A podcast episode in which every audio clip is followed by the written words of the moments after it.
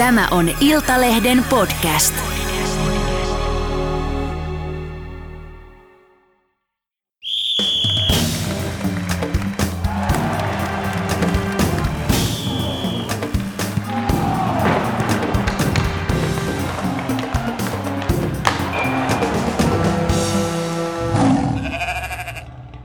Tervetuloa viime viikon urheilumaailman leijonien ja lampaiden pariin.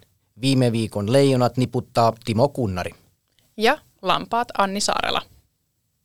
Yksi lammas menee Norjan hiihtomaajoukkueelle, joka ei ole viime aikoina varsinaisesti ihan putkeen vetänyt, että Norjassa ei koronakuri ole toiminut. Nyt viimeisimpänä viime viikolla hiihdettiin kotikisat Drammenilla ja Holmenkollenilla siellä miesten sprinttimaajoukkue ei ollenkaan ollut mukana. Kaikille tuli koronatartunta. Ja Norjallahan näistä on ikävää historiaa, kun ennen Pekingiä siellä Simen Kryger, Heidi Weng, Anne Chersti Kalvo, kaikille koronatartuntoja oli myös valmennuksessa, niin nyt näyttää, että kuri ei ihan ole pitänyt. Mä näen tämän asian niin, että tämä on puhtaasti asennekysymys. Tämä on huolellisuuskysymys tai oikeastaan pitäisi sanottu, sanoa huolimattomuuskysymys. Kaikki hiihtosirkusta kiertäneet joukkueet ja maat ovat tapelleet tämän saman asian kanssa. Moni maa, muun muassa Suomi, on pystynyt nämä koronatartunnat välttämään pääosin koko kauden, koska Suomi ja moni, moni muu maa, muun maan maajoukkueet ovat olleet huolellisia. Norjalaiset ovat olleet huolimattomia. Piste. Niin, Suomi oli kuitenkin ennen olympialaisia norjalaisten kanssa samassa hotellissa ja siellä ei tartuntoja tullut, niin jostain tämä kertoo. Ei voi olla enää sattumaa, kun näin paljon tartuntoja tulee hiihdossa ja myös muissa hiihtolajeissa Norjassa. Mutta ei ole mennyt putkeen ihan muussakaan mielessä. Moni norjalaishiihtäjä on kritisoinut maajoukkueen johtoa nyt viime viikolla viimeisimpänä. Olympiavoittaja Ranhild Haaka sanoi, että maajoukkue kohtelee hiihtäjiä, kun he olisivat kertakäyttökamaa. Haakalla tästä on aika ikävää kokemusta. Heitettiin viime kauden jälkeen ulos maajoukkueesta ja Pekingin pääsi vasta varanaisena. Holmenkollenille paikkaa ei tullut ollenkaan, joten melko ikävää toimintaa siellä on maajoukkueen johto kritisoinut vähän naisten hiihtoa ja esimerkiksi koronaan sairastunutta Heidi Wengiä ei korvattu Pekingissä mitenkään.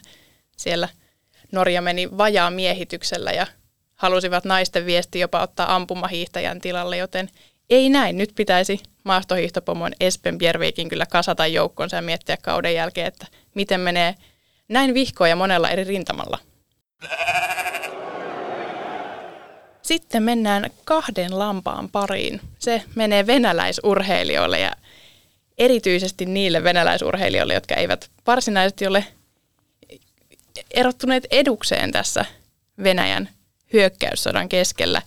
Telinen voimistelija Ivan Kuljak nousi otsikoihin. Hän pääsi Nojapuiden maailmankapissa palkintokorokkeelle, mutta piti vaatteessaan tätä sotatoimia tukevaa Z-kirjainta – hiihdon paralympiavoittaja Nikolai Poluhin kertoi avoimesti tukevansa tätä sotaa Ukrainassa.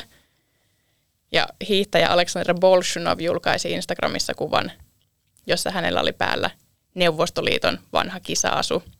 Bolshunov oli jo aikaisemmin haukkunut norjalaisia siitä, etteivät päästäneet venäläisiä ja valkovenäläisiä kisaamaan Norjassa. Sen ymmärtää turhautumisen, koska hän oli varmasti jo kisapaikoilla valmiina, mutta tämä oli aivan täyttä provokaatiota ja suorastaan propagandaa, että Bolsonaro tällaisen neuvostoliittokuvan julkaisi. Ja siihen vielä päälle täytyy lisätä hiihtäjä Natalia Neprajaajeva haukkui kansainvälistä paralympiakomitea ja heidän päättäjään sijoiksi sen jälkeen, kun venäläiset ja valkovenäläiset suljettiin ulos Pekingin paralympialaisista. Ja tämähän osoittaa ihan suoraan kunnioituksen puutetta osa näistä typeryyksistä voidaan kai laittaa sen piikkiin, että venäläiset urheilijat seuraavat varmasti pääosin venäläistä mediaa ja se tieto, mikä heille siellä syötetään liittyen tähän Ukrainan hyökkäyssotaan, se on varmasti kovin erilaista kuin se, mitä me täällä Suomessa esimerkiksi saamme. Mutta nyt puhutaankin huippuurheilijoista, joilla on etuoikeus kiertää ympäri maailmaa kilpailemassa ja harjoittelemassa, he pystyvät seuraamaan myös ulkomaisia medioita toisin kuin rivikansalainen siellä Venäjällä. Silti he tekevät tällaisia ulostuloja. Tämä on typerää ja turhaa patriotismia. Niin moni ei pysty tai uskalla kommentoida tilannetta mitenkään, mutta tässä on ihan selvästi otettu kantaa Venäjän puolesta, vaikka venäläisten takia ihmisiä Ukrainassa kuolee. Sitten viikon kolme lammasta. Se menee Suomen ampumahiihtoliitolle. Seinäjoen tangomarkkinoiden isäntänä toiminut liiton nykyinen puheenjohtaja Kalle Lähdesmäki on vaikuttanut julkisuudessa suorastaan ylimieliseltä ja osaamattomalta viimeaikaisten kommenttien perusteella. Soppahan lähti käyntiin siitä, kun päävalmentaja Jonne Kähkönen ilmoitti viime viikolla, ettei jatka tehtävässään. Kähkönen kuvaili, että vaikka nimikkeenä oli päävalmentaja, niin rooli vastasi enemmänkin joukkueenjohtajan hommia. Urheilijoilla on nämä omat valmentajansa, jolla on iso valta siitä, mitä tehdään. Ja Kähkönen on puolestaan tämän hommansa aikana joutunut hoitamaan terveysasioita olemaan suorastaan tämmöisenä valelääkärinä, koska resurssipulaa on, niin se on, se on kyllä todella väärin. Ja jos miettii Ampumahihtoliitosta 2010-luvulla, kuusi eri valmentajaa kertoo, että ei ole mitään jatkuvuutta, kaikki ei ole missään nimessä kunnossa. Kähkönen kertoi sen jälkeen, kun ilmoitti, että ei jatka, että neljä vuoden duuninsa aikana on nostanut esille asioita, joilla ei kuitenkaan ole tehty mitään, että asioiden pitäisi olla nuorten MM-ryhmäläisille selviä, ne eivät vieläkään ole selvästi. Joku on hätänä tai järjestelmää ei vaan ole. Ja itse pidän kaikista huolestuttavimpana sitä, että Ampumahiihtoliitossa ei osata katsoa tulevaan lainkaan. Tämä Tango-kuningas puheenjohtaja Lähdesmäki puhuu siitä, että mi- miten Suomi on sijoittunut maiden maailmankapissa, asioita kukaan ei varsinaisesti seuraa. Puhutaan nykyisistä tuloksista, mutta kritiikkiä ei kuunnella lainkaan eikä katsota yhtään tulevaan, pelkkää kiertelyä haastatteluissa. Niin, Lähdesmäki vaikuttaa haastatteluiden perusteella juuri sellaiselta vanhan ajan liiton toppatakki mieheltä, joka seisoo jäykkänä ja tiputtelee omia vastauksiaan eikä isommin tunnu muita kuuntelevan. Tämä kuva, millä on siis välittynyt haasta- juhlatilaisuuksissa. haastatteluiden perusteella, kyllä. Mites Kähkönen tosiaan, hän vaikuttaa hyvin suoraselkäiseltä, modernilta valmentajalta. Tuliko hänen aikana menestystä Suomen ampumahiidolle? No kyllähän sitä on tullut. Miettii, että Kähkösen aikana Mari Eder, Tero Seppälä, Olli Hiidensalo ovat menneet eteenpäin ja kehittyneet. Kolme suomalaista ollut maailmankapissa 11 parhaan joukossa tällä kaudella. Ja nuorissakin menestystä on kyllä tullut. Arttu Heikkinen voitti alle 19-vuotiaiden MM-kulta ja pronssia.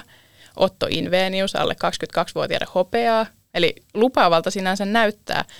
Mutta Kähkönen itse on suoraan sanonut, että kaikki nämä menestyjät ovat yksilöurheilijoita, jotka ovat niin hyviä, että olisivat menestyneet joka tapauksessa. Hän ei ota kunniansa kunnia itselleen eikä liitolle. Nyt tässä hiukan vähemmän ampumahihtoa seuraava tippuu kärryltä, eli meillä on vähän niin kuin jäyhä liiton systeemi, meillä on kuitenkin hyviä lahjakkuuksia, meillä on hyvä valmentaja, tai oli, joka nyt sanoi lähtevänsä. Mikä meillä niin oikein mättää? Pystyykö tämän tiivistämään?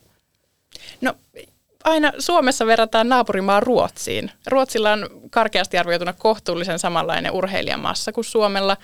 Heillä on ihan valtava se menestyksen putki. Junioreita riittää, maajoukkueessa riittää laajuutta. Ruotsi otti Pekingistä neljä ampumahiihtomitalia, enemmänkin olisi voinut tulla. Ja Suomessa ne kovimmat kultavuodet, jolloin materiaali oli laaja, ne menee sinne 60-70, ehkä 80-luvulle myös. Ja Suomi romahti oikeastaan ampumahiidon huipulta siinä vaiheessa, kun lajista tuli maailmalla suuri. Nyt viime vuosinahan meillä on ollut tietenkin Kaisa Mäkäräinen, Sanna-Leena Perunka, mutta ne on jälleen yksittäisiä talentteja. Ei ole semmoista kattavaa maajoukkuetta, kuten Ruotsilla, joka pystyisi jatkuvasti menestymään. Aikanaan suomalaisessa mäkihypyssä mentiin pitkään Janne Ahosen menestyksen – siivittämänä. Unohdettiin siellä se taustatyö ja tekeminen. Meillä oli Kaisa Mäkäräinen, aivan loistava urheilija vuosikausia maailman terävimmällä huipulla. Ei kai tässä ampumahidossa on nyt käynyt samalla tavalla kuin aikanaan mäkihypyssä. Katsottiin sokeana Kaisaa ja unohdettiin se ruohonjuuritason sokkelin tekeminen siellä taustalla. No valitettavasti siltä vähän näyttää, että Mäkäräisen varjo on edelleen suuri.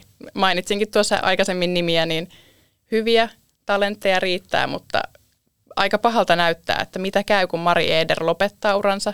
Varmasti lähivuosina, ellei jo tähän kauteen, vielä emme tiedä, mutta sinne jää Tero Seppälä, tällä hetkellä 26-vuotias. Häneltä toivotaan hyviä sijoituksia ja, ja pontta näihin juhlapuheisiin voidaan nostaa Seppälän sijoituksia mahdollisesti tulevaisuudessa, mutta se laaja työ, missä on missä on sellainen, Lähdesmäellähän on nyt kaikki valta ja langat käsissä, hän on hyvin paljon itselleen keskittänyt tätä valtaa, mutta jotain täytyisi tehdä, että tulevia Kaisa Mäkäräisiä tulee, että kabineteissa ei puhuta vaan maiden maailmankapista. Päävalmentaja Jonne Kähkönen ampumahiidossa siis lopettaa. Onko meillä huhupörssiä heittää tähän, että keitä huhutaan seuraavaksi ampumahiidon päävalmentajaksi? Muistan ainakin lukeneeni jostain yhden venäläisen nimen, muistan lukeneeni Toni Roposen nimen. Ollaanko yhtään jäljellä? Niin venäläisellä viittaat varmasti Tero Seppälän henkilökohtaisen valmentajan Anatoli Hovantseviin. Hänhän olisi kova tekijä Suomen ampumahiihtomaan joukkueeseen, mutta nykyisessä maailmantilanteessa varmasti hyvin epätodennäköinen vaihtoehto. Joten joudumme odottelemaan, mitä tämän asian suhteen käy. Ja mitä Kalle Lähdesmäki, minkälaisen kaniininen hatustaan vetää? Niin, Kalle Lähdesmäki, kuusi vuotta Ampumahiihtoliiton johdosta. Uudistukset junnaavat paikallaan, tulevaisuus on synkkä, joten kolme lammasta tulee pelkästään ongelmien vähättelystä ja kiertelemisestä. Viime viikon urheilumaailman leijonat ja yksi leijona, tamperelaiset liikajoukkueet Tappara ja Ilves. Kun uusi urheiluviikko starttasi, olivat Tappara ja Ilves liikan kärkikaksikko tässä järjestyksessä. Mansessa on uusi areena ja joukkueiden peli toimii. Nämä ovat hienoja asioita niin tamperelaiselle kuin suomalaisellekin jääkiekolle. Nokia-areenaan mahtuu paljon yleisöä niin peruspenkeille kuin aitioihin ja ravintoloihinkin. Tappara ja Ilves tekevät parasta mahdollista markkinointia saadakseen faneja halliin ja yrityksiä kiinnostamaan yhteistyötä. Tamperelainen jääkiekko on siis myötätuulessa. Niin, molemmat seurathan ovat satsaneet pelaajiin sen jälkeen, kun Jokerit jätti KHL-kauden kesken. Siellä on isoja hankintoja. Tässähän oli hyvin erikoinen tilanne suomalaisessa jääkiekossa, kun ensin KHLn playoffsin ulkopuolelle jääneestä joukkueesta sai yllättäen hankkia pelaajia liigaan. Sitten tuli jokereiden kauden aikainen päättyminen ja jokereiden pelaajia sai hankkia. Ja siellä oli tosiaan moni suomalainen joukkue hankintoja tekemässä. Ilveksellä on ma- muun muassa Marko Anttila ja Henrik Haapala, Tapparalla muun muassa veli-Matti Savinainen. Täytyy kuitenkin muistaa, että nämä pelaajat eivät KHLstä ja Jokerien tuhkasta siirtyneet liikajoukkueisiin halvalla. Eräiden pelaajien palkkapyyntö oli jopa 40 000 euroa kuussa, eli 80 000 euroa loppukevästä kahdesta kuukaudesta. Se on hurja liksapyyntö, enkä väitä, että sitä on maksettu, mutta aika lähellä tuollaisia kuukausipalkkoja – tietyt jokereista liikaan siirtyneet pelaajat saivan. Ja tämä on jännä sitä taustaa vasten, että eihän sitä ole kauaakaan, kun liikaseurat kuorossa valittivat koronan aiheuttamaa lohdutonta taloustilannetta. Ja tiukkaa varmasti monilla olikin, mutta se ei näköjään estänyt useita seuroja, kuten Kärppiä, Tapparaa, IFK tai Ilvestä, satsamaan rajusti pelaajiin juuri siirtotakarajan kynnyksellä. Mutta summa summarum siis, Mansessa peli kulkee. Kaksi leijonaa. Siirrymme F1-maailmaan ja Haas-talli. Yhdysvaltalainen F1-talli Haas kertoi männän viikolla purkaneensa sopimuksensa venäläiskuljettaja Nikita Mazepinin kanssa. Samalla talli kertoi, että yhteistyö venäläisen Uralkali-yhtiön kanssa on ohi. Nikita Mazepinin isä Dimitri Mazepin omistaa suuren osan Uralkalista, joka on maailmalla merkittävä potaskan louhia ja megaluokan yhtiö. Siinä oli jälleen yksi asiallinen näpäytys venäläiseen urheilumaailmaan maan Ukrainaan kohdistaman raukkamaisen ja raakalaismaisen hyökkäyssodan takia. Tässä täytyy myös muistaa, että kansainvälinen olympiakomitea KOK suositteli, että venäläisurheilijat suljettaisiin kilpailusta ulos. Kattojärjestö FIA ei näin tehnyt, joten Haas teki omat johtopäätöksensä ja ratkaisunsa, laittoi Masepinin ulos ja Uralkallin.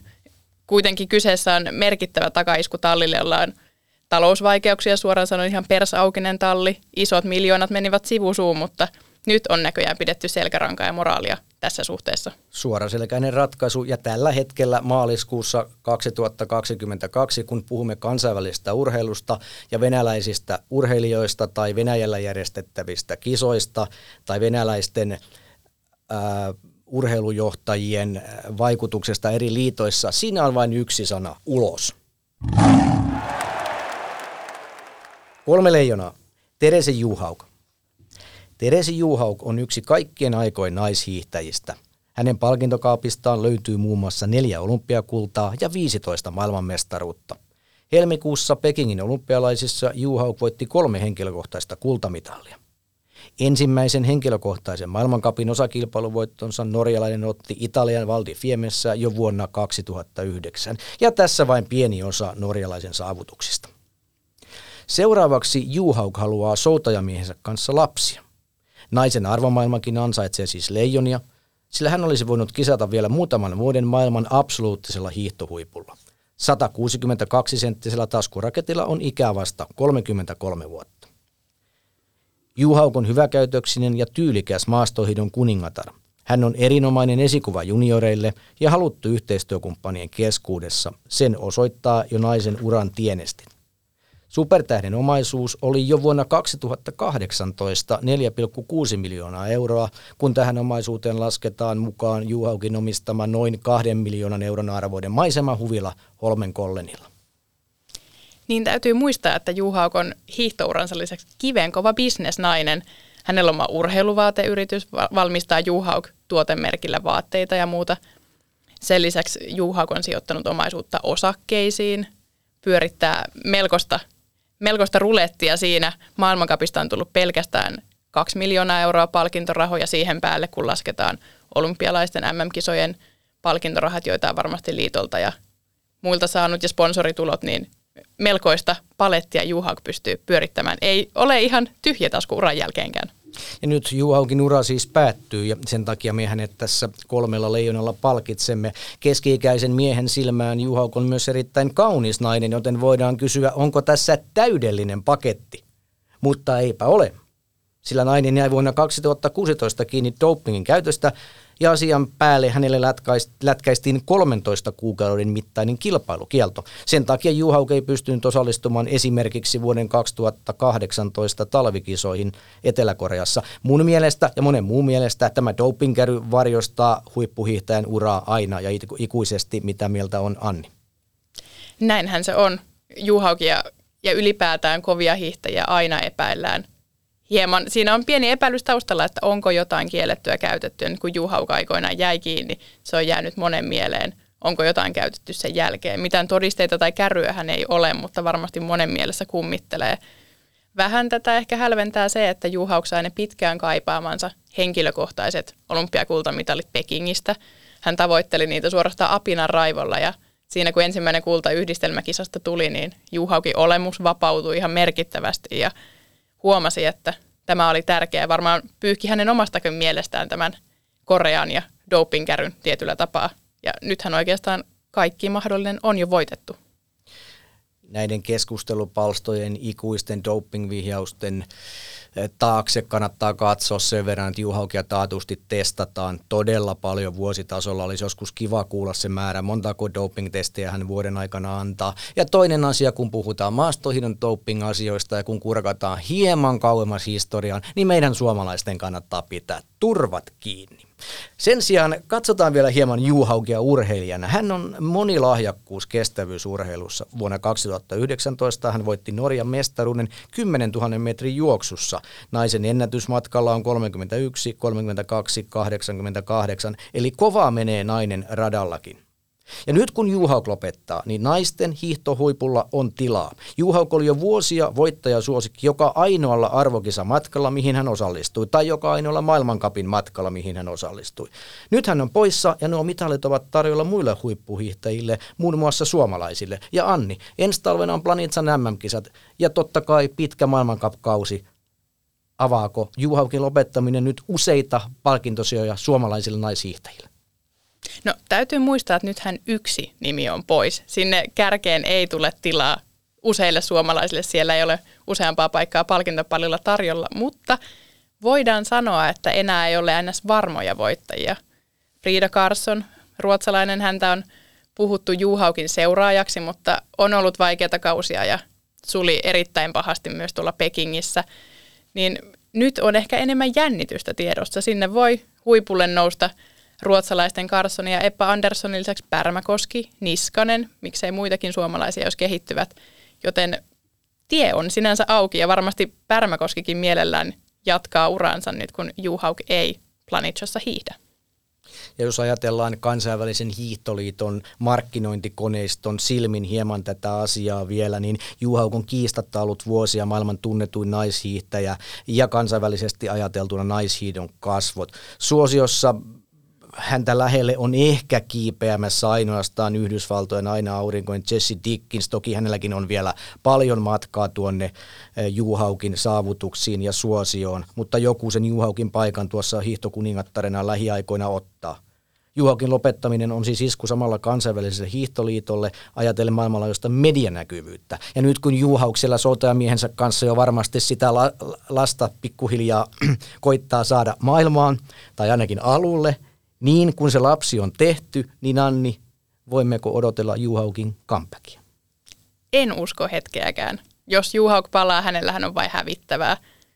Pitäisi olla teoriassa siinä kunnossa, missä oli aiemmin. Kaikki odottavat, että hiihtokuningatar palaa, tulee huipputuloksia. Jos niitä ei tule, se on hänelle valtava pettymys, yleisölle pettymys. Ja täytyy muistaa, että on todettu fakta, että naishiihtäjille voi mennä jonkin verran aikaa uran lopettamisen jälkeen, että lapsia pystyy saamaan, niin jos puhutaan esimerkiksi useamman vuoden poissaolosta, Juhauka alkaa olemaan jo sen ikäinen, että kannattaako enää palata. Itse sanoin, että ei kannata ja hän varmasti haluaa itsekin lopettaa huipulla. Mieleen on jäänyt 30 voitto nyt Holmen Kollanilta. Hän ei halua näitä muistoja enää tärvellä sillä, että tekisi comebackin ja jäisi kakkoseksi esimerkiksi Carsonille, joka on pari vuoden päästä varmasti paljon viisaampi ja valmiimpi hiihtäjä. Minä puolestani vilkuttelen varovaista haaleaa vihreää valoa Juhaukin comebackille aivan taloudellisista syistä, koska jos hän palaisi ja vaikka hän ei nousisikaan enää hallitsemaan naishiihtoa, hän olisi esimerkiksi parin comeback-vuoden jälkeen monta sataa tuhatta euroa varakkaampi. Mutta Juhauk on jo valmiiksi monimiljonääri. Ei ole rahan takia tarvetta tehdä mitään. Siinä sponsorikampanjoita ja muuta Norjassa käyntiin, niin eiköhän Juhauk ihan hyvin perhettään pyöritä. Sitten katsotaan tätä urheiluviikkoa. Nyt kannattaa seurata ainakin KHLn tilannetta. Siellä on vielä joitakin suomalaispelaajia seuroissaan, vaikka maailmantilanne on mikä on. Iltalehden tietojen mukaan kaikki KHL olevat suomalaiset haluaisivat pois, jos vain sopimuksestaan pystyvät irtautumaan. Esimerkiksi Avantgarde Omskin Ville Pokalle ja Oliver Kaskella tilanne oli se, että halusivat lähteä, mutta joutuivat maksamaan seuralle siitä, että sopimuksen purkivat, koska Venäjän valtio ei myönnä, että kyseessä olisi sotatila ja sota olisi peruste tähän sopimuksen purkamiseen, niin Pokka ja Kaski joutuvat maksumiehiksi, niin kiinnostavaa nähdä, tuleeko liikaan lisää KHL-vahvistuksia ensi viikolla. Ja, ja todennäköisesti siis Kaski ja Pokka ajautuvat oikeustaisteluun seuransa kanssa ja sen jälkeen todennäköisesti jossain kohtaa joutuvat maksamaan, kuten juuri totesit.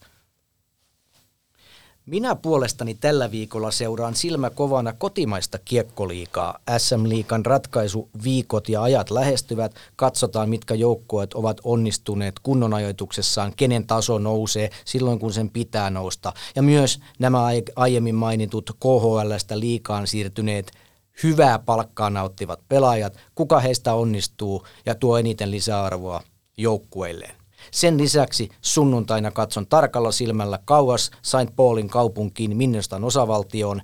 Silloin Mikko Koivun pitkää uraa juhlitaan Minnestan Valdin kotihallissa. Mikko Koivun käyttämä pelipaita numero 9 nousee sinne hallin kattoon, se poistetaan käytöstä ja sehän on suuri kunniaosoitus urheilijalle pohjoisamerikkalaisessa urheilumaailmassa.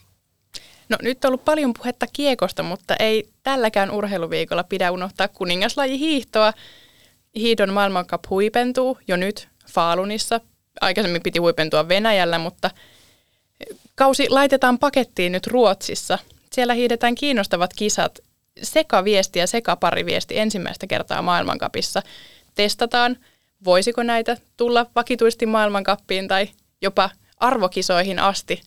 Niin mielenkiinnolla seuraan, millä koostumuksella suomalaiset siellä kisaavat. Nähdäänkö olympialaisten meemeistä tuttu pari Iivo Niskanen, Kerttu Niskanen viivalla. Niskanen, Niskanen ladulla, se on ajatuksena ihana. Siitähän voisi tulla Suomelle jopa tulevaisuuden menestyslaji arvokisoihin, jos sinne asti mennään, niin toivotaan Niskanen, Niskanen komboa.